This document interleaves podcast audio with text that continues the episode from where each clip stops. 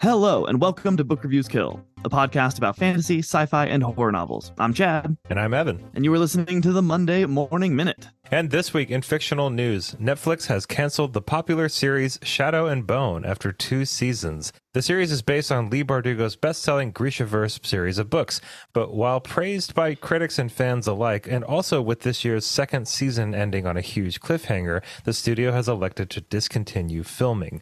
Bardugo acknowledged on Instagram that, quote, most authors never get to see their work adopted, and many who do end up regretting the experience, whereas she is one of the lucky few who can look at an adaptation with pride and tremendous joy. So, I mean, that's cool that uh, um, Bardugo is very grateful for the experience, but also, like, uh, people seem very, very upset that uh, Shadow and Bone got canceled. I still haven't watched it. I know that you have, though. Yeah, I watched it. I liked it quite a bit. I thought it was not nearly as good as the books, of course. I feel like there's like a certain meme at this point of Netflix canceling really good shows. Yeah, why do they do that? They canceled 1899 Oh, after one season. People love that. and people really loved that. And then they also can- they canceled. I mean, this was just near and dear to my heart, but they canceled the Dark Crystal Age of Resistance. I loved it. But okay, so here's the thing. I'm not defending Netflix at all. Like they're shady. Never. They charge too much for everything. Um, but like when I heard that they canceled the Dark Crystal, I was kind of like, well, yeah. I mean, like that show is probably a giant undertaking. Didn't they have like a really high puppet budget? it's a really beautiful show with practical effects. Like, yeah, it was probably cost a Yeah. lot of money. It- I get it. And then like Shadow and Bone, I haven't watched it. I've seen trailers, but it's a pretty high budget. Like, it looks like amazing, doesn't it? It looks really good. Pretty big name actors and stuff, and or big name now, I guess I should say. I mean, like they they weren't you know no names. Well, I'm wondering if like this is just my speculation, but like the writers' strike just ended. It was just resolved, like the writers and actors strike and everything that was going on for some time. And I wonder if like I don't know, like the suits at Netflix were just like, all right, let's kind of reassess like what we can afford now that we got to actually pay people Right. and you know what I mean? Like I wonder if it was just some kind of like sketchy like all right, well this show, yeah, people like it, but it's just going to cost us way too much money and we're not going to do it anymore. Do you know what the writers won? Like what sort of deal they worked out? No, I haven't done like a ton of research into it. I know that there was a, quite a bit of resolution happening there, though. It's like I don't really pay a ton of attention to like film and television stuff that much, at least like that business side yeah, of it. same. Like from some of the creators that I follow, uh, and some of like the influencers and stuff that I follow on Instagram and TikTok, like people seemed pretty happy with what happened. Um, I mean, they were on strike for a really long time, and I'm sure it was really hurting a lot of um, the business end of things. But yeah, oh like, yeah, I mean so I many. have a feeling that yeah, so many so many shows were stopped and i'm sure there's You're like, a like rental if you're like Yeah. renting the warehouse that you build your set in then it's like well you're still so renting it people people yeah. are money losing money by the day i'm sure when they couldn't keep filming you know so i'm sure it cost them a lot of money but like you know sorry when you're uh under paying people sometimes be paid, yeah, yeah yeah. like it sucks to suck man it Yeah, sucks to suck It was pretty clear cut. I mean, like these, like we don't have to get super into it, but like these giant corporations, are just like we can't. We, I'm sorry, we just can't afford to pay like a living. It's just like yes, you can. Right. Like absolutely, of course you can. And I think maybe a big part of it was like the idea of using artificial intelligence to not only write stuff but to like use actors like images and it- it's starting to get like really really messy. So i think that you know the um the wga and um, sag aftra and stuff were kind of like trying to get ahead of that which makes a ton of sense because these are people that are working jobs you know and like they don't want their jobs to be taken away. So uh, with all that said i mean it, it, it kind of also makes a makes sense on paper for these studios to kind of like reassess and be like, all right, well, this was popular, but it also cost us so much to make that it, I don't know if we're gonna. It wasn't like the most. It wasn't Stranger Things, you know what Right. I mean? Like, but I don't really know how that works either. I don't. I don't know because like I, don't, I I wonder if like ratings work differently with streaming platforms because it's like there's no. You're not paying well, I guess for there's that ads show. now. I was gonna say there's no ads, but like there's totally ads now. So, uh, but I think that Well, like they're looking at like Netflix. retention and like no, that's true. Um, but I wonder if they're looking at like retention, like what's what's like if is there like a direct cor- correlation between like what's being watched the most and like how we're getting people to stay paying for this platform. You know what I mean? it's gotta be hard to quantify, you know, because like very few people I'm sure are like, I'm paying for Netflix for this one show specifically. I mean, I'm sure it happens, but like, you know, you're paying for Netflix because you want the Yeah. whole experience of the thing, not just that one show. And so, yeah, I would really be interested in how do they how do they quantify the value of a show? Like, I wonder if it's like a market share thing. So they take all of their watchers Yeah. and like ascribe, okay, this show is equates eight percent of our watch. You know, if they assign values like that, or I'd be very curious to see how that's done on the back end. Yeah, it's really cool to see Leigh Bardugo come out and say, you know, this was really awesome that this even happened. I'm really grateful for it. You could tell in that post. Uh, I follow Leigh Bardugo, and you could you could tell in that post that she was definitely very bummed out about it. Obviously, anybody would be. But Right. on the other side of it, yeah, I think the point that she was trying to make was these kinds of shows get made frequently, and even when they do get made, it's it can be kind of a crapshoot sometimes, and doesn't really even represent what we were going for, uh, or it just kind of sits in weird media purgatory forever and never gets made. I think I was just talking with um, Adam Caesar about this too, and I talked with Fonda Lee about this a little bit too, where it was just like it's it's awesome when something even gets optioned and then for it to get through all the red tape that is the film and television industry and get onto a screen like and get in production and stuff like that's huge requires so many successes in a row. i don't know maybe they'll do like a like a six of crows spin-off or i still haven't read uh the other uh leigh bardugo stuff that was kind of more recent like the wolves or the scars Oh or king of yeah, scars yeah, or yeah. Dude, I would love. I think a movie like Six of Crows and um, uh, what's the second one called? crooked kingdom Crooked Kingdom. Thank you. I think they would be a pretty good like feature feature length film. What do you think about that? don't they like bring Kaz and stuff like in in like in edge They in the weirdest way. Yeah. Well, I mean, Aw, man. it's weird to me because it's like they're.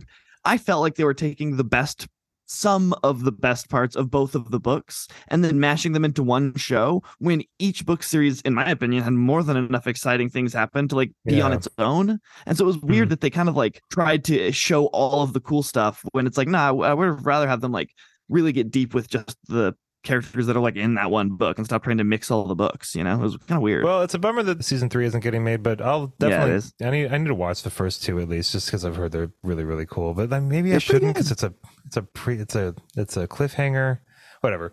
Uh, yeah. Yeah, the so books are for out, though. anybody that loves those, sorry, sorry that that kind of messed up your week, everybody. Because I I know that like a lot of people I follow on social media were pretty upset about it because I think that with a cliffhanger in the second season and then just to have it canceled like that, like that's that's pretty brutal. I'll say one thing about that show. The best thing that they did in that show, in my opinion, was the casting. Like I, I agree with Oh, almost cool. all of their casting decisions. Like the the actors that they got were just like, because normally you're like, oh man, they got that guy to play that person. It's just like you don't really think that it matches very well mentally, but almost universally across the board. Well, I was, I was like, wow, that yep, that's a Kaz. That's a this. You know, like they just did a really good job. In some other news, uh, this is a little blip of news that was really interesting to me, but it looks like there's going to be a new Mass Effect game, uh, Mass Effect 5, Ooh. coming out here pretty soon. I think it's around the same time that Mass Effect Andromeda was set in. I haven't played Mass Effect Andromeda. I really like the Mass Effect games a lot.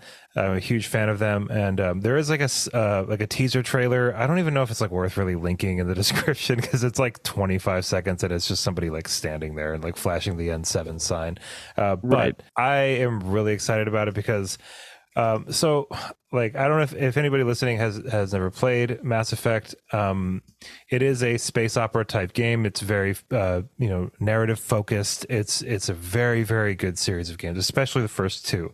Uh the third one put uh people on the fence about it. I think it's still pretty solid. Uh but the first two are very very very good. Then andromeda came out a few years ago and people were less than enthusiastic about it. Uh, i think it was just like kind of a flop. Ea i'm pretty sure was involved but like bioware the main company that was making these games was kind of like this legendary like narrative focused game company for like a while. They did jade empire knights of the old republic stuff like that. Like they handled star wars really well you know? Like not a lot of companies can say that especially ea but anyway this game takes place around the same time as andromeda i'm pretty sure. But me personally i always kind of like really hold out hope for these franchises that maybe kind of uh, dipped in quality for a second, but then let's see what else they're going to do. You know what I mean? So like uh, sometimes that hope gets a little shattered.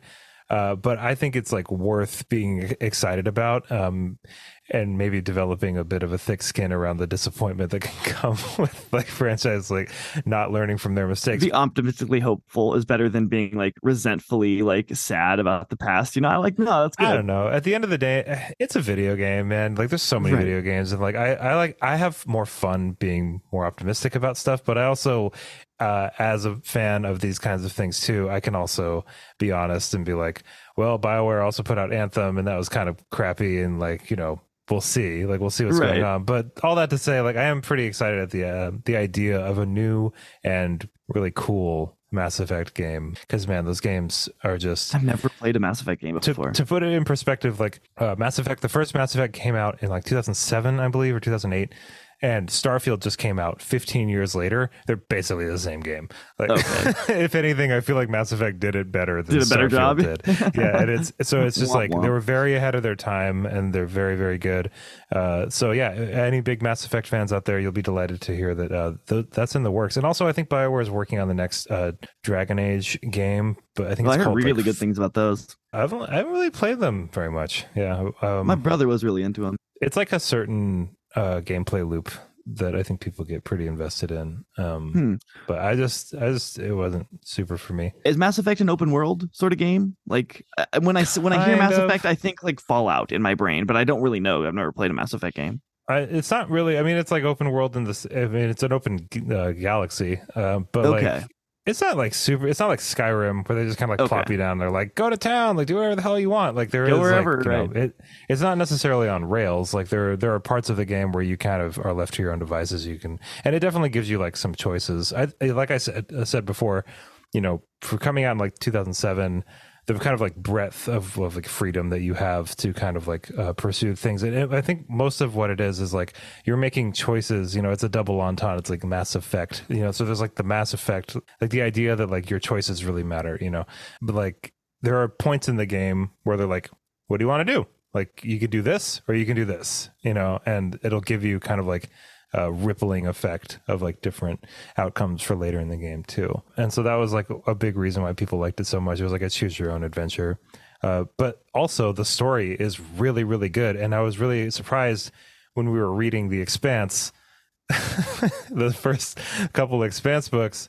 I was like, huh, this is kind of similar to the to Mass Effect, you guys. Like this is really similar to Mass Mhm. Effect. Like this is this is wild, actually, how Really? similar this is to Mass Effect. Which one came out first? Mass Effect, yeah. Mass Effect, Uh, I think ooh. Mass Effect came out in 2007, and I believe Leviathan Wakes came out in 2012. So Oh, there's a lot of time for you guys to play Mass Effect, James S. A. Corey. uh, but also it deviates too. But uh, that's enough of the news. Uh, let's see. Uh, what'd you do this week, Chad? Man, all right. As we talked about last week, just trying this moving into this next year, and I know that like we're gonna immediately be, be hypocritical with what we're saying right now, but uh, we are going to try to read less books simultaneously. At least have on our schedule for this next year less books simultaneously. As I We're reeling we- it back. Yeah, we did ourselves a Sorry. disservice slightly. I think we did it pretty good, but like I think that we could do Yeah. better by just doing one at a time. So in that effort, uh, I did start a new book too, actually. But like you know, Oh my god. Dark Age, uh, that's book five of the Red Rising series. I'm like 10 pages from being done with. And wow. uh, I like it quite a bit. Yeah, it's, It's really good. It's not the first so three. long, man. It's so long. It's so long. Like it's but I'm very so close to long being and done. brutal. Yeah. Yeah. And there's like, I don't know, in the first three books, and of course, wait, will you have it done this week, you think? Yeah, I will. Yeah, I've I've Cool. got like 200 pages left or something like. I'm in the meat. of Okay, it. cool. Um, I'm glad that I passed you. That was nice. Because like, like, last week, I was like, I've pockets- barely started. I know. There's like pockets where there's like where it's just like, oh wait, what the hell There's is some going on? right Like, pockets. yeah, but then there's like, oh man, the peaks are peaks. Like the jeez. Yeah, well, look, stay tuned for that episode, everybody. But there's like the first three, there's a feeling of freshness and excitement and this like new thing they're doing. And I feel like this book is like sadder because It's even really- when like, yeah, like yeah, like even when the grizzly people people were dying everywhere these huge battles there was still this like but we're fighting for change and now it's like it's just sadder for some reason i don't know why but like it just feels deeper and darker and sadder yeah. It just feels like they're that much closer to everything just being completely ruined and like. But yeah I've heard Lightbringer is like this like Same. a really like uh triumphant book if that makes sense like in tone not necessarily in like the plot, but like just I, I hope it's triumphant because it should end triumphantly. we uh, we have one more book for Red Rising. We'll see how Red God is when it comes out, and when we when Red God comes out in a couple of years, uh, we'll just read that. We won't. We're not going to read. we're not going to read all the Red Rising. Not doing all three. I might like read the first three again. Those are some Yeah, damn good. Like I I enjoy this. If if you're listening to this and you're like, I've never read Red Rising before, you know, you you're trying to bite off some uh sci-fi goodness. I couldn't recommend them more. Those first three books, especially, are so Yeah. exciting, so fun. Like there were times I literally jumped up and yelled, I cried, I laughed. It was they're amazing. They're very, very good books. yeah, and then the the next ones, like it makes sense that they're written, but like Well said. I don't know. We'll see. We'll Yeah, see when yeah. Red.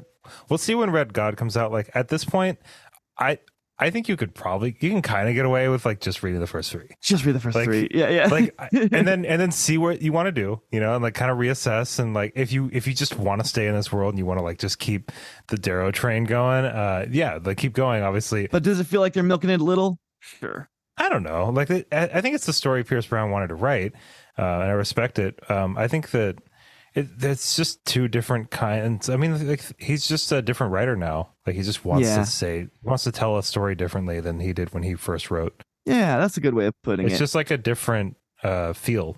feel that's good it. good point Yeah. yeah because remember like the feeling that you had when we were all in like the planes in book one right all fighting Oh, each yeah. other and just Oh, oh, yeah. oh that stuff I is think- good i yeah, almost like Golden is hesitated when i was going to call it a sci-fi because it's like it's not it's like a fantasy novel almost you know i won't say It's why both. but you should read it if you haven't because it's amazing um okay i also am a chunk of the way through wrath almost done in fact i would say maybe that's just me being hopeful i got a little chunk left Yeah. I'm about I'm probably about where you are. Yeah. yeah Yeah, we did a lot of reading this week and we haven't really finished a bunch. i know i know Like these books are huge though. It's like 1500 pages worth of books that we're trying to get done for this podcast. So, yeah, we're almost there everybody. Yeah, and then what's the next? What's the next thing we're reading immediately after? I forget. Scholomance. Scholomance. That's right. Oh, and I have a little bit of an announcement for everybody with regard to Scholomance. Oh, that's right. Yeah, Chad and I are bringing on uh, my friend Chad's friend Zoran, who is a longtime listener. Uh, she has an amazing platform on TikTok. She's got a great Instagram page. Uh, Zoran is a fellow book talker and very good friend of mine, and she is coming on because she has never read Scholomance by Naomi Novik. Me and Chad haven't read it, so we're all going into it blind together. We're going to do three episodes with Zoran. I'm so excited because she is she is just so much fun. She's such an awesome person. She's hilarious. Uh, I think it's going to bring like a lot of cool energy to the. I love the, show. freshness So- that uh, your partner Effie brought in, and so I think that's cool Yeah. that we're doing that again. That's real fun. Yeah, I, I want to start bringing like I, I mean next year obviously like me and Chad are doing Malazan. That'll just be the two of us. I I don't think anybody else's schedule will. No, dude, I there's- don't we're not gonna be able to convince just- anybody to join us. it's just gonna be that. the two of us. Yeah, Malazan is a me and Chad thing. We might bring Oh. somebody else on for Throne of Glass. We're we're talking about it. Yeah, I'm trying to convince a friend. It's definitely a pretty big commitment. I like the idea of like if we do a trilogy or something, like bringing a guest on and then doing that trilogy with a guest. She would be Uh, great yeah. at it too, though. Yeah, she I- loves the I- books, or she loves Sarah J. Maas, and she's a great Oh talker. yeah. Yeah, we'll see. Um, you know, um, I'm cool with having. It's mostly just like with these really long series, like having somebody that you know, because like wrangling three to three people together is, uh, you know, it's hard enough to just get me and Chad to be on time, get me to be on time, Evan does pretty good. and like getting Effie in here was easy because she lives with me. So, you And even with her, though. time. Well, yeah, but We yeah, she had school and books. stuff. Yeah, exactly. Yeah, but uh, I think with you know Throne of Glass and Malazan, that's going to take us a while next year. Uh, but I think we might get through Throne of Glass pretty quickly. I think so like too. those i think those are some pretty nom nom nomables Will you all lovely listeners be sick of hearing about it by the time we're done? Maybe. But you know, we're still gonna chew on through. I think that'd be pretty good. You might get sick of Malls. I don't know. I don't think I'll get sick of Malazan, so I hope and no one listening will either. you know it's funny because you mentioned that we weren't going to be reading stuff simultaneously and while that's true we're just going to kind of be reading malazan like all year next year i think like it's just going to think all like, year? 10 well like so um there's a podcast that uh i i really kind of modeled a lot of our recap structure off of uh 10 very big books which is a podcast uh, if anybody from that uh, podcast is listening right now Which we know you are. You run an excellent podcast, and I totally stole all of your ideas for this one. But Ten Very Big Books is a exclusively um, Malazan podcast. I think they're almost wrapped up, but it's taken them like years to do it. Wow. Uh, there's three of them. Uh, I think their chemistry is really good. But I think what Chad and I are going to do for Malazan is we're definitely we're not doing one episode per book because it's it'd be they're like thousand page books. It's impossible. Like it's not going to happen. There's too many things happening in there. And not only are they thousand page books, but they're dense content. They're very complicated. So I think what Chad and I are going to do with Malazan, which we've talked about, is try to stay on as strict of a schedule as possible with reading the books, but also go into it knowing that it's you know we want to make quality content for these episodes. We want to make sure that people that are reading Malazan can actually use this podcast as a resource so that because it is it is a lot. Like there's so much going on with these books. There's um, a lot and man. I, and uh, there's a lot of conversations to be had but it's just going to take a while because there's 10 books they're very long. Um, but so to chad's point earlier about us maybe not doing stuff simultaneously, we are going to be st- doing stuff. Simultaneously. That's why I said that it's going to be like, hypocritical, like immediately. Right, but like, but like Malazan is like this. Just it's just like this whole other like monster. Like so, right. we don't want to do because because it's going to take so long. We didn't want to our recaps to only be Malazan recaps. That's why Throne of Glass. Um, we picked that because we'll probably go through it.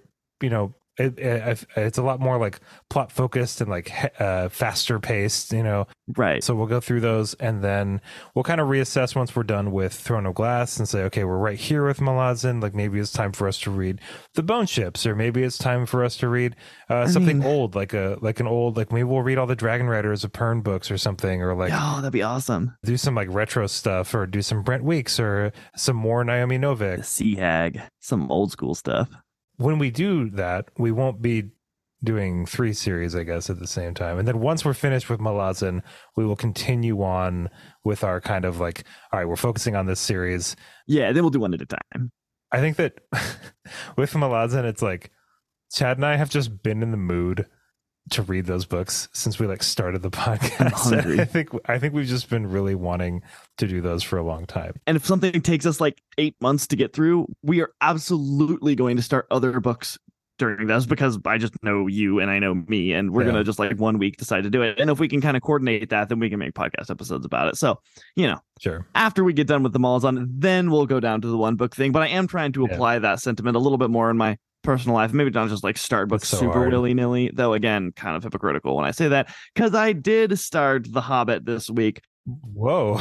I mean, yeah, it well, is tis the season. Tis the know? season, and man, I was watching some like just background stuff about Lord of the Rings, the movie making, and it just like really hyped me on because yeah. I don't think that we're ever going to get a movie like that. Like so many different variables had to come together to make that happen. It was right at the end of like it was like this really cool blend of like practical effects and computer graphics and now it's like i guess cheaper for them to just like computer graphics everything which is really cool and really pretty but you can tell like when yoda is no longer a puppet you know and yeah.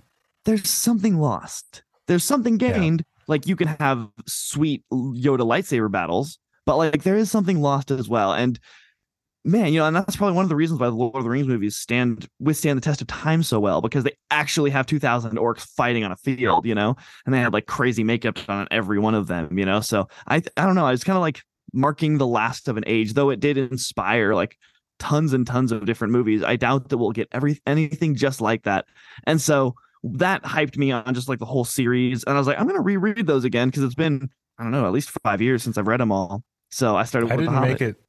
I didn't make it through my Lord of the Rings uh, reread. If anybody's curious, like oh yeah, you mentioned it, I got like halfway through the Two Towers, which is my least favorite in the series, and then I yeah. just kind of like it's a little draggy.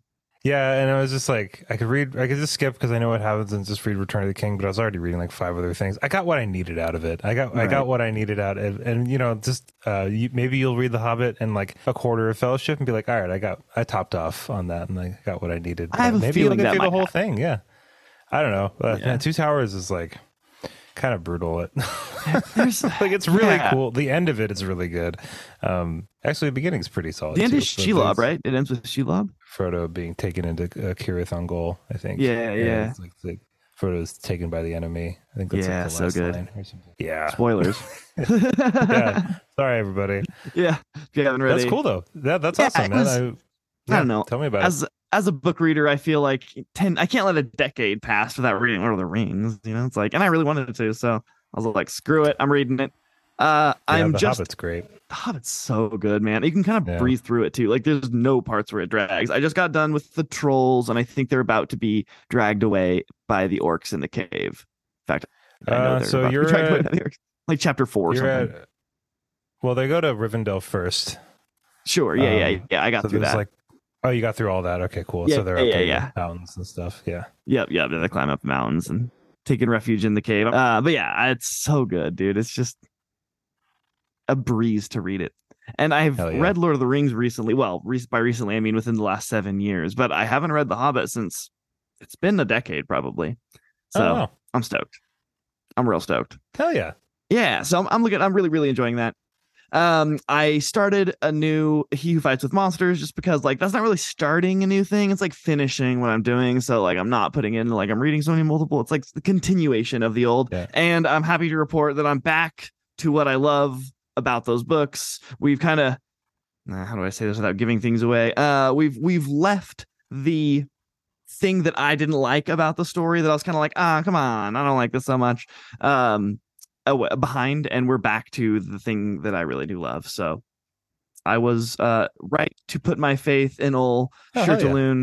He's just such a good writer, man. I don't I don't know how many of those he sold, but he needs to sell them. Go buy yourself He Who Fights with Monsters because they're so good. Go buy all nine of them, or however many there are. There's I don't know nine, yeah, you nailed it. Oh, jeez. and then that's it. Okay, so I did watch some cool things. Um, I watched this. So I I only watched Interstellar once in the theater when it first came out, and I was like, I'm gonna watch that. So I rewatched it. I didn't like it as much as I thought I would, honestly. Man, you don't even want to get me going on Interstellar. Really? Like, oh man, I have so many. Oh, jeez. What is your opinion? Do you like it? I'm totally getting you started on it. I mean, like, I don't. Yeah, I mean, uh, give me, give me like the, give me like the I don't 30 know. second elevator opinion. I feel like they the way it was marketed was just it was like ah like you know from from the makers of the best Batman movie like Christopher Totally, Nolan totally. like like here we go like he, he like the like the the most visually striking director there is like all right how about space exploration how about we need to go like look for other planets because ours is dying you know Right. like that's like the plot and everything and then it's like then I went and saw it, and it was just like A-list celebrities in a cramped tube of a spaceship crying for like a like. And I know Yeah, that that's very reductive, Like, but like Matt Damon comes out of nowhere. You're just like, what? his name is like his name is like Hugh Man or something like. Yeah. What was his name? I can't. It's, something ridiculous like that. I don't know if it was Hugh Hugh, Man. Man, but like, but like I. That's funny. I, I I don't know, man. Like that. I think um I need to watch it again. It Like kind of I- disappointed me a little. I like I think thought it's it was gonna it's be like more a fun. Dude, it's like a it's a gorgeous movie. Like it is It's a, a beautiful movie. movie. The music is awesome. Like Hans Zimmer never misses. Uh, Yeah. I think like Matthew McConaughey is like actually like a pretty pretty good like kind of like uh lead good, for that movie. Like I, I think it's good. Yeah. Um. But I think that yeah, I don't know. Like it, it just it just wasn't the movie that I saw it in IMAX and stuff, and like it's just I walked out of the theater just feeling like man, like I don't know what that was. Like Yeah. love transcends everything. But it's just, yeah, that was kind of the point. Was like, like- love is like a physical thing that can be measured and it transcends time and space and also gravity. Yeah, It was weird. It just, I, I think the the part that I didn't like too much was like, I mean, I think like Anne Hathaway was like really like her her performance was very good, Totally. um, but I thought it was just kind of like strange that it was just like, okay, these are this is like our crack team, like these are like the best of the best that like our our, the, our whole planet is depending on this mission, and she's just like, we have to go back for my boyfriend, and it's just like, no astronaut worth their salt would be like. They'd be they'd be like we're saving the I don't care like it right. I don't know. It just seemed weird. Like it's just like, like the Earth is like really relying on us right now. You know, like Like all of humanity yeah, is relying on this mission. And then like similarly, like you'd think they would have like planned it better or something when um McConaughey like finds the base, then discovers like the plan or whatever. They like decide to make him like captain of it, like out of nowhere. Yeah. That They're just like, really oh, odd. perfect. I'm glad you're here. This is Providence. I guess you get to lead it because this is what you trained for. Like, but you didn't think to go ask him. Like he had to stumble No. into you. That's just weird, you know. So Yeah. I, I don't know. um, That kinda and it's also me. weird that like he loves his daughter so much, but like doesn't really give a shit about his son. yeah, Like, yeah. I thought that was He's just really like, you'll be fine. like I don't know. I think I'm nitpicking a little bit. I think that it really is like a Like seriously, it's like one of Christopher Nolan's like most like visually striking movies. Uh, Oh, it's easily. beautiful. Like it, and that's saying a lot too, because like he's like all of his movies are really. I don't think there's a Christopher Nolan movie I don't like. I mean, uh, Inception, I guess, Inception was a weird one. probably my least favorite. Um, but I I think, think, I liked yeah. it more. oh really? I don't know. I need to watch it too. like I've also never more. seen it in the theater. I'm just a sucker for space, uh, and I already don't like dream sequences and stuff. But Um, yeah, I think- up. I don't know. I think it was just the way it was marketed to me. Honestly, Yeah. I just need to watch it again because The I'm ending sure. is kind of whack. It's real whack. And just like, I don't know. really, you think so? Yeah, dude. It didn't really make sense to me. Like I still don't understand cool. who built the like weird thing at the end middle of the black hole that he like gets sucked into. Like I don't really get it. And I even watched like a explained video and I still didn't get it. So like that might not be on me though, but like still, man, it was I don't know, it's whack. So I enjoyed it, but didn't enjoy it as much as I thought that I was going to. Uh, and then I'll end with um I watched a Resident Evil Death Island like Netflix animated computer graphics like little movie. Super awesome, super fun, super violent zombies just killing, just killing. And uh, it's like it's like what Resident Evil should be, right? Which is like they're stuck on an island somewhere and everybody turns into a zombie and like four or five people have to just fight their way out. And then they meet the like evil guy Yeah. who like take over the world with zombies or whatever and then kill him too and just like oh it's so good. Or That's the do they? Animated one, right? Yeah, it's computer Okay. graphics. Yeah, man, you got to hand it to Milla Jovovich for being in so many Resident Evil movies uh, before they started animating them. Like I, Seriously. I think I'd, I I'd kept up. I'd watched like four of them before I. oh really? I hadn't watched one in a while. Dude, those live action ones are pretty awesome. like they're They're like, pretty I awesome. mean, they're like kind of silly, but I mean, damn, like they're pretty crazy and pretty fun. You know, like if Dude, you, this one's pretty crazy and fun too. yeah, and it's funny because like the games, I feel like are so like atmospheric and like the the the creepy parts are like kind of in the silence a lot of the time. You know, Oh, totally. And the camera And, like, angles.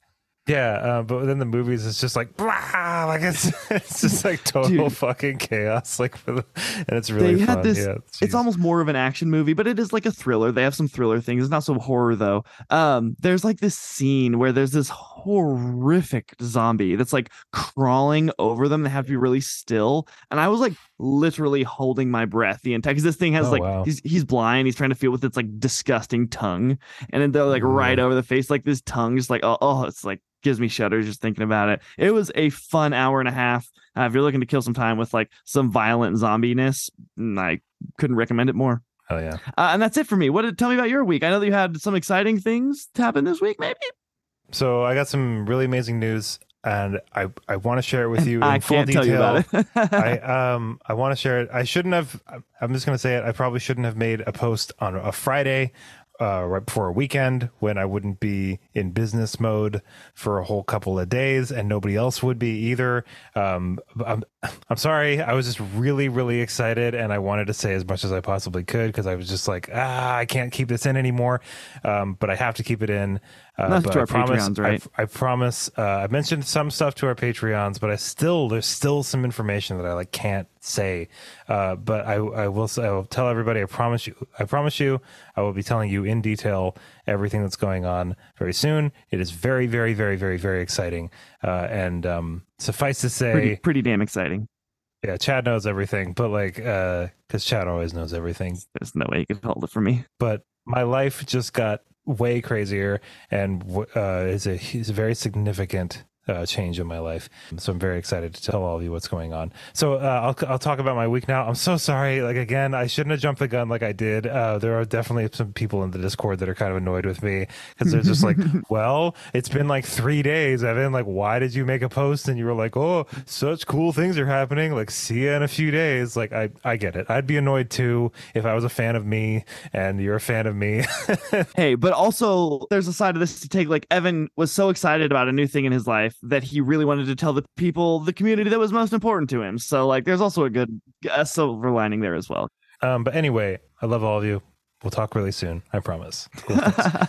that was great Uh, uh, so yeah, for me, yeah, I'm just about finished with Dark Age. Just I've got a ways to go with Wrath.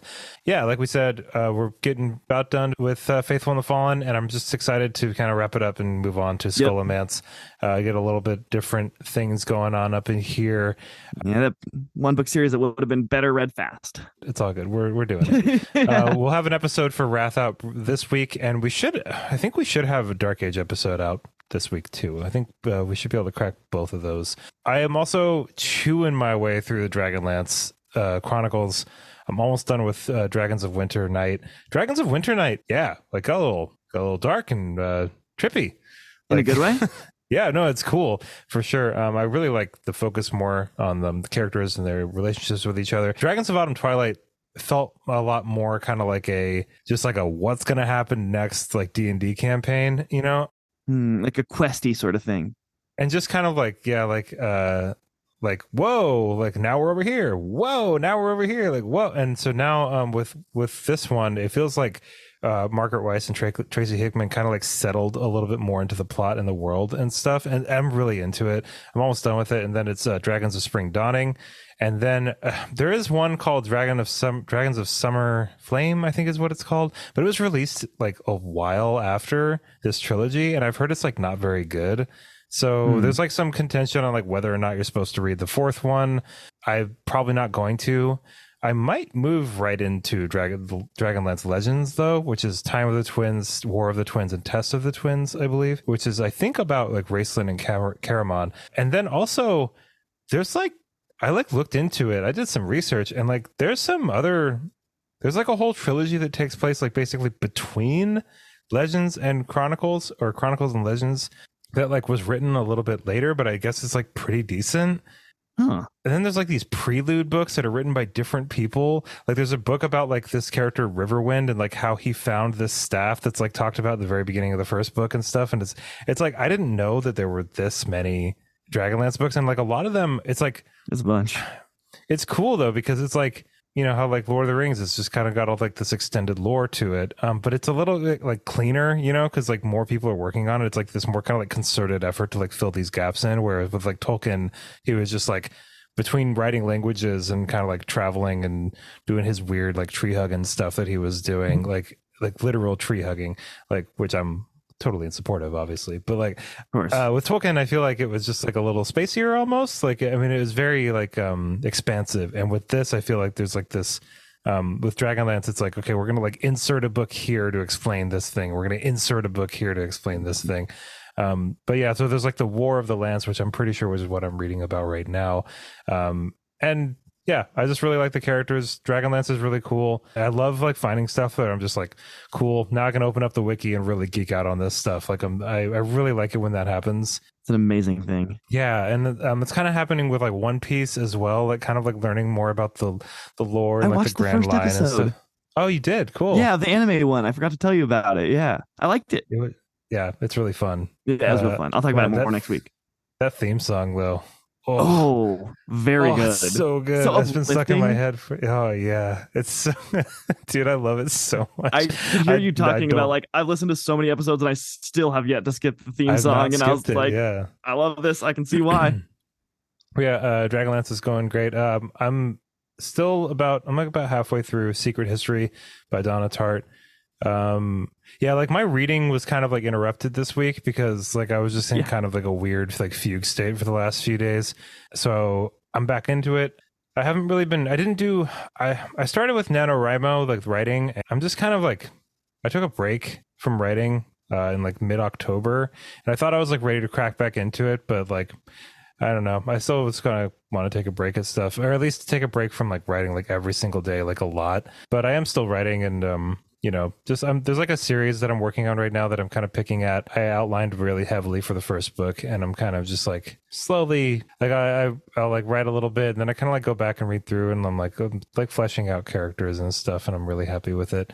Uh, it's really fun, and it's a lot different than the other stuff that I've been working on. But um, yeah, like this this week, I definitely uh worked a lot and um just kind of like just kind of like sat and thought about a lot of stuff uh, Just stood in lot of my shock for a while. yeah kind of uh and then uh i did uh, today uh, i'll have a video out like pretty like maybe today while you're listening to this it'll be uh It'll be up in a couple hours.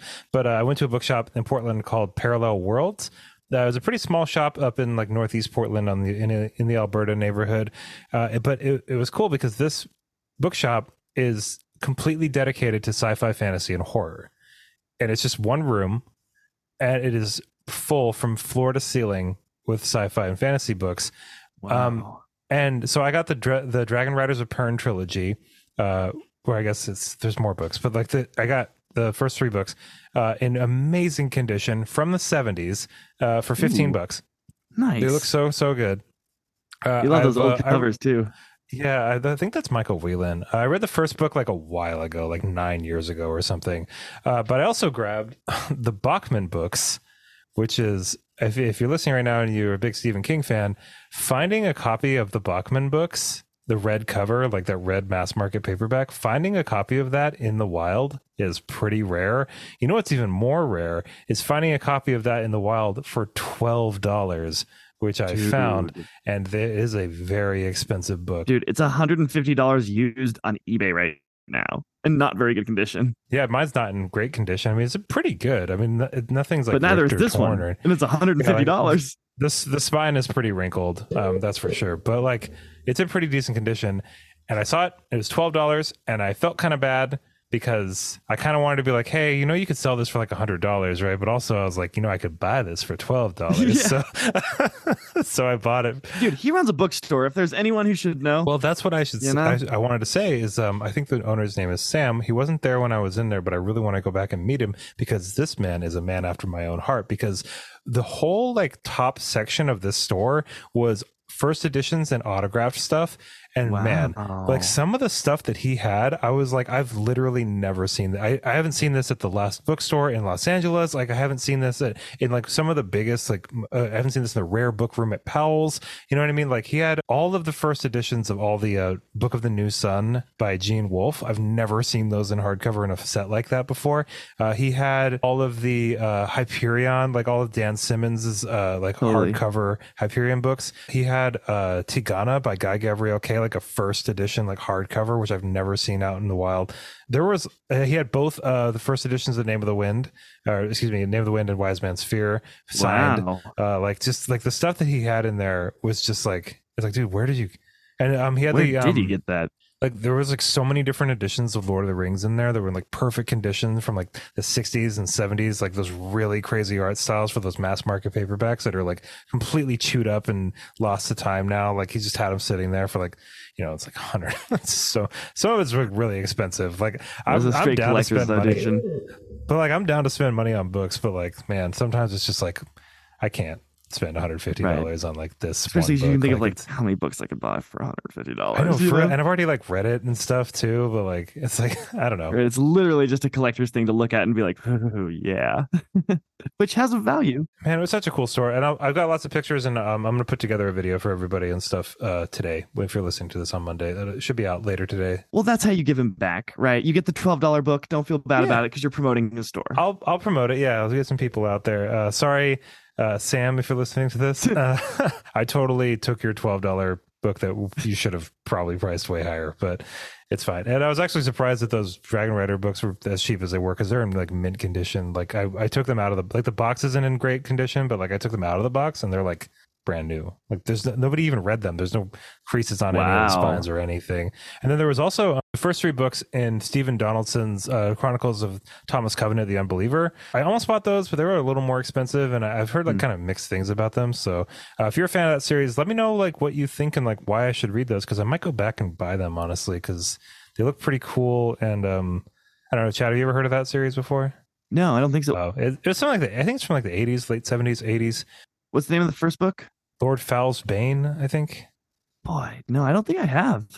I don't know. Who knows? Like I thought Dragonlance was going to be kind of dumb, and it turned out to be something You're into really it. awesome. So yeah, I think I might do a little bit of a retro revival next year. I don't know. I'm like kind of into this stuff. Dude, I might follow your footsteps, man. I like there's a few series that are old that I really have been wanting to read. And like, I don't know, I think sometimes the covers scare me off a little because like you just think like, oh, okay, it's gonna be one of these. And then you read it and you're like, wow, this is like deep and real and Yeah, dark yeah. and good and like a story of tr- triumphing over evil and just like some of them are really damn good. There's also some stuff that's like it's really damn not good. maybe a little yeah like i mean like uh, like i tried reading like david farland's like rune lords you know and i was just like this is what the hell is going on right now i know that you read a few of like the yeah and then like i know that you had read some of the like L.E. Modesitt's um yeah. stuff like the saga of the Recluce Uh, i've heard those are pretty cool but there's just like they're like 700 pages and like so long and like there's so many of them and The first one's real good too, and then yeah.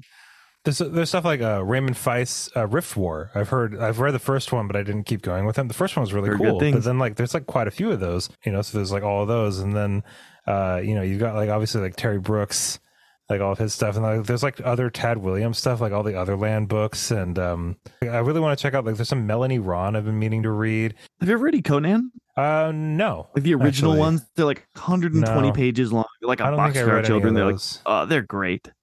They get a little samey after like the 14th one, but they're real good. I always got Conan mixed with John Carter, which is so silly because they're Hmm. like completely different. But I did read some of like the Edgar Rice Burroughs, um, John Carter of Mars stuff, Hmm, okay. uh, which is like, or I think from around the same time. Um, maybe I don't know. There's probably some time disparity there, but yeah, I read um, some of that um, a while ago, and the the Bar the Barsoom stuff definitely holds up. It's pretty cool. Um, but yeah, like there's just so much, man. And if some stuff just I feel I feel like we get kind of like uh, not not lost, but I feel like we get a little focused maybe on like new releases. Mhm. Um, which obviously, penny. like I mean, support authors authors of course. Like I mean, I'm not saying don't, but just remember like there's some stuff. There's like some old stuff that like you know really Yeah, really really holds up. Like there's um like a like the uh Tamora Pierce. I've never read any of her stuff, but apparently like all of it is really good. And like this, it's just so funny. Like going into a big a big bookstore and seeing like you know like all the Fafhrd and Gray Mouser stuff, and it's like oh yeah, I forgot like Fritz Leiber wrote all these incredible sword and sorcery, or like Michael Moorcock, or you know like there's just. There's so There's much. so it's much. so, and it's all. It's not like it gets worse over time. No. they're the same. It's it's Like I read two Jules change. Verne books a couple months ago, like a month Yeah. ago, and they were Yeah. awesome. I don't know. Maybe we'll do a retro read next year. I think Let's that'd be do it. That'd be pretty cool. Uh, but yeah, that's about it for me, everybody. Again, thank you for being patient with me. We'll we'll all we'll all be stoked to hear cool news very soon. I also wanted to open a little book mail real quick. Oh, uh, 'cause I got some book mail. Is that cool with you? Oh, please. Yeah, no, no, Ah. please do that. Cool. I have three packages here. Two of them are open because I forgot that we're doing this on over the podcast. But I did, so I did, con- I did contain myself for one of them though. So like, I'm getting better. Uh, sorry. I'm just so used to like, like a like an animal. It's like, hard, it man. up. It's hard. It's, very hard because I want to know. Very hard. I have this package here, uh, and we're we're doing this on Patreon for all of our listeners. Uh, Chad and I put up the video of us opening stuff on, on Patreon. If you want to see us, our, our faces. Got to redo my hair here. I didn't know I was gonna be on. Oh, you look great. Uh. Tor.com sent me The Tusks of Extinction by Ray Nayler. Ray Nayler wrote The Mountain in the Sea, which is a pretty awesome book. Uh, really cool, like kind of like speculative fiction. This is a this is a novella. Uh, it says when you bring back a long extinct species, there's more to success than the DNA. Uh, it's a tense eco thriller.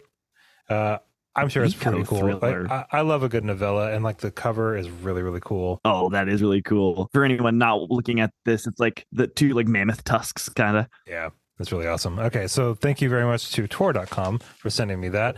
My friend Lottie Belmont sent me this really cool looking self pub horror book called Oh, cool. M- Monstrum. And it sounds like it's like fantasy horror. Ooh, read the back for me.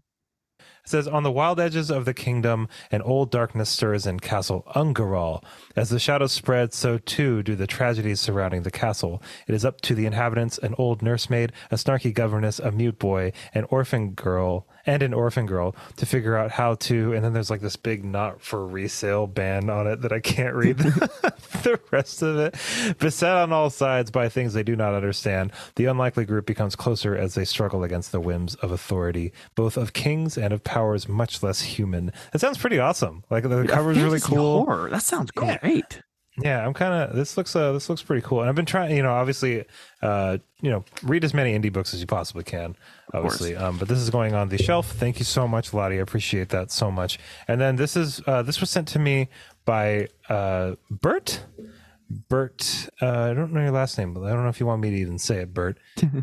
I'm just here's his address if anybody was curious. yeah, here's his phone number, date of birth, social. Bert sent me this through an Amazon locker because it was it was not on my wish list, but he really wanted to send it to me anyway. I love that when a listener gets so stoked that they're like they Yeah. have to read these. That's what happened with uh, uh the chicken one. The oh, uh, beware of chicken! Yeah, Beware totally. of chicken. Yeah, yeah, Yeah. He was so stoked. Man, man, he wasn't wrong. I'm, that was so much fun. Okay. What was it?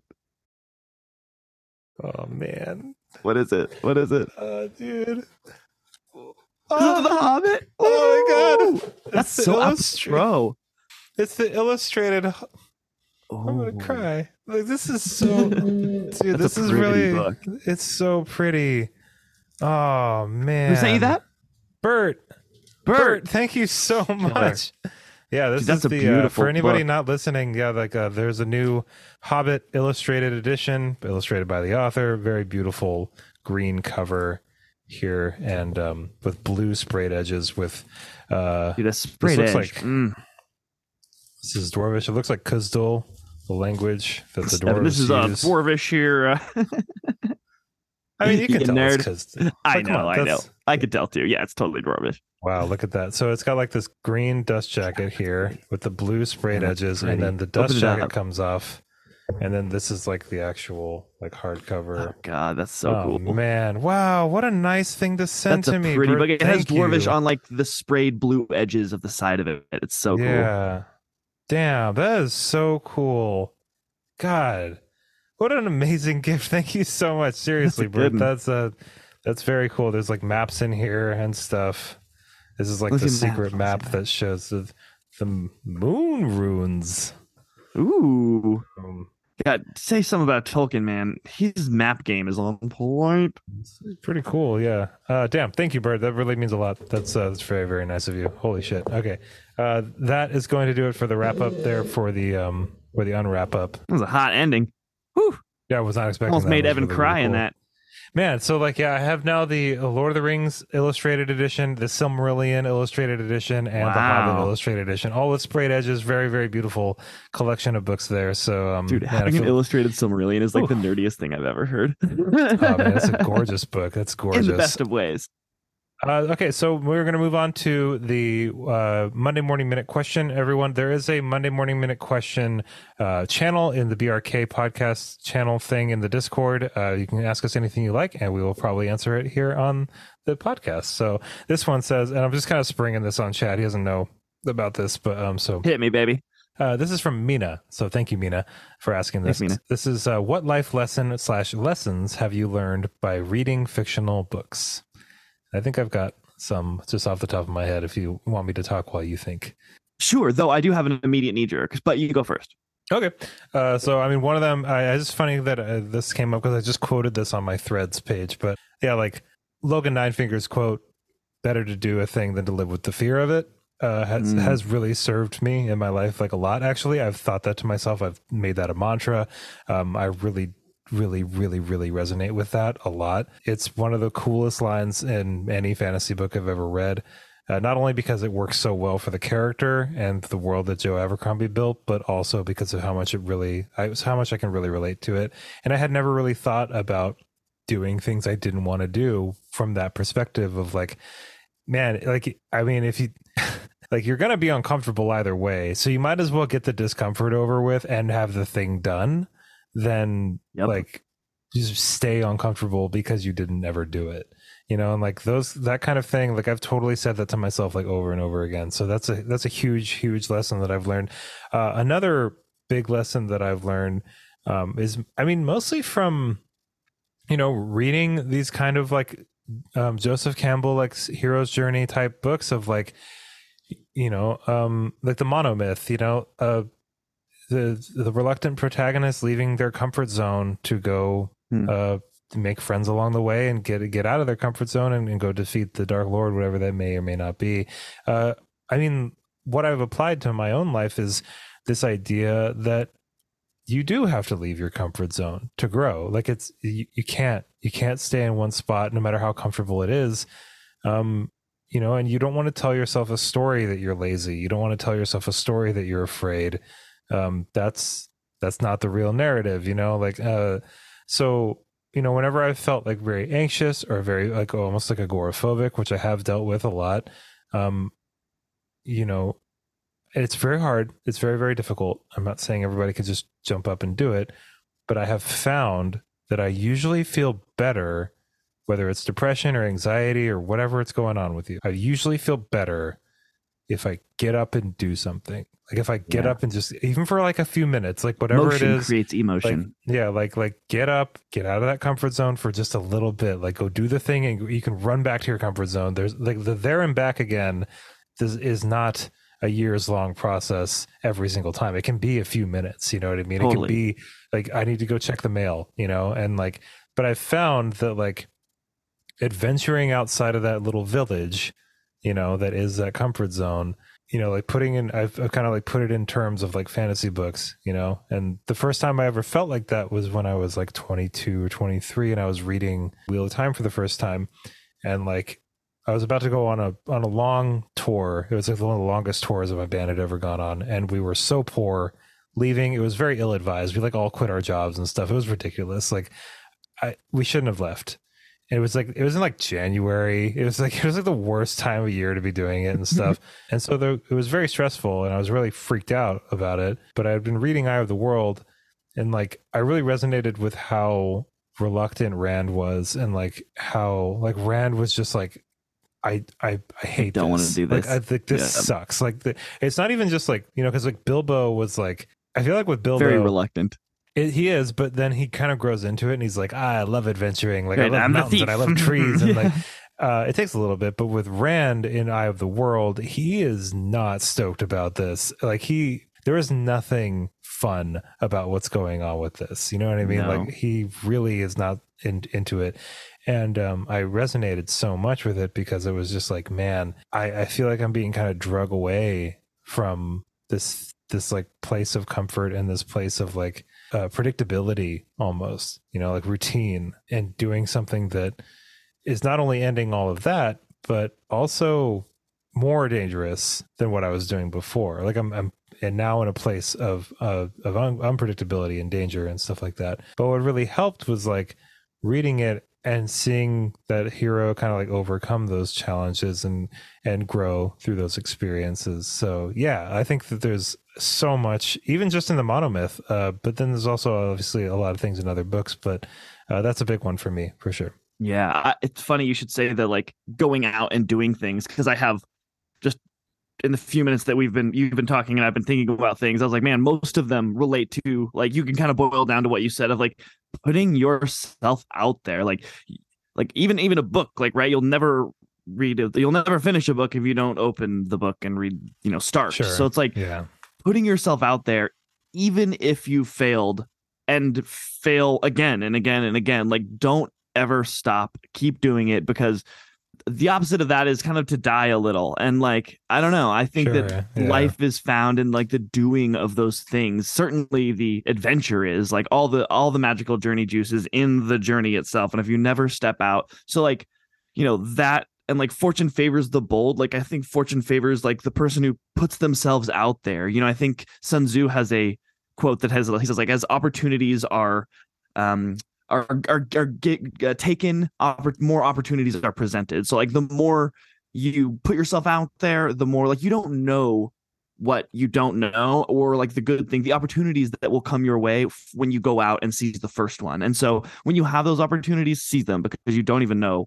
the 20 doors that they might open for you in the future Yeah. um and then Yeah. yeah, and so like you know so a, a lot of like journey over destination sort of things of like you know just really don't ever let yourself think like oh man it'll be so cool like when i'm accomplished this when, when i finished writing the book like enjoy the process of writing the book because that journey is where all of the book is and it's just the Mhm. best so yeah i really resonated when you said that uh, it's i think it's more generally speaking that by being allowed to see into the brains not only just the authors who write the books but the characters themselves it's taught me a lot of empathy that I don't think that I would have without having seen those worldviews because like you know a lot of characters are very different and some of them think super differently than me and it's just nice to see all of those because people are not like I used to think that people were very similar to each other, and the older I get, Yeah, the more I think that like be further from the truth. Yeah, couldn't be It's- further from the truth. Yeah,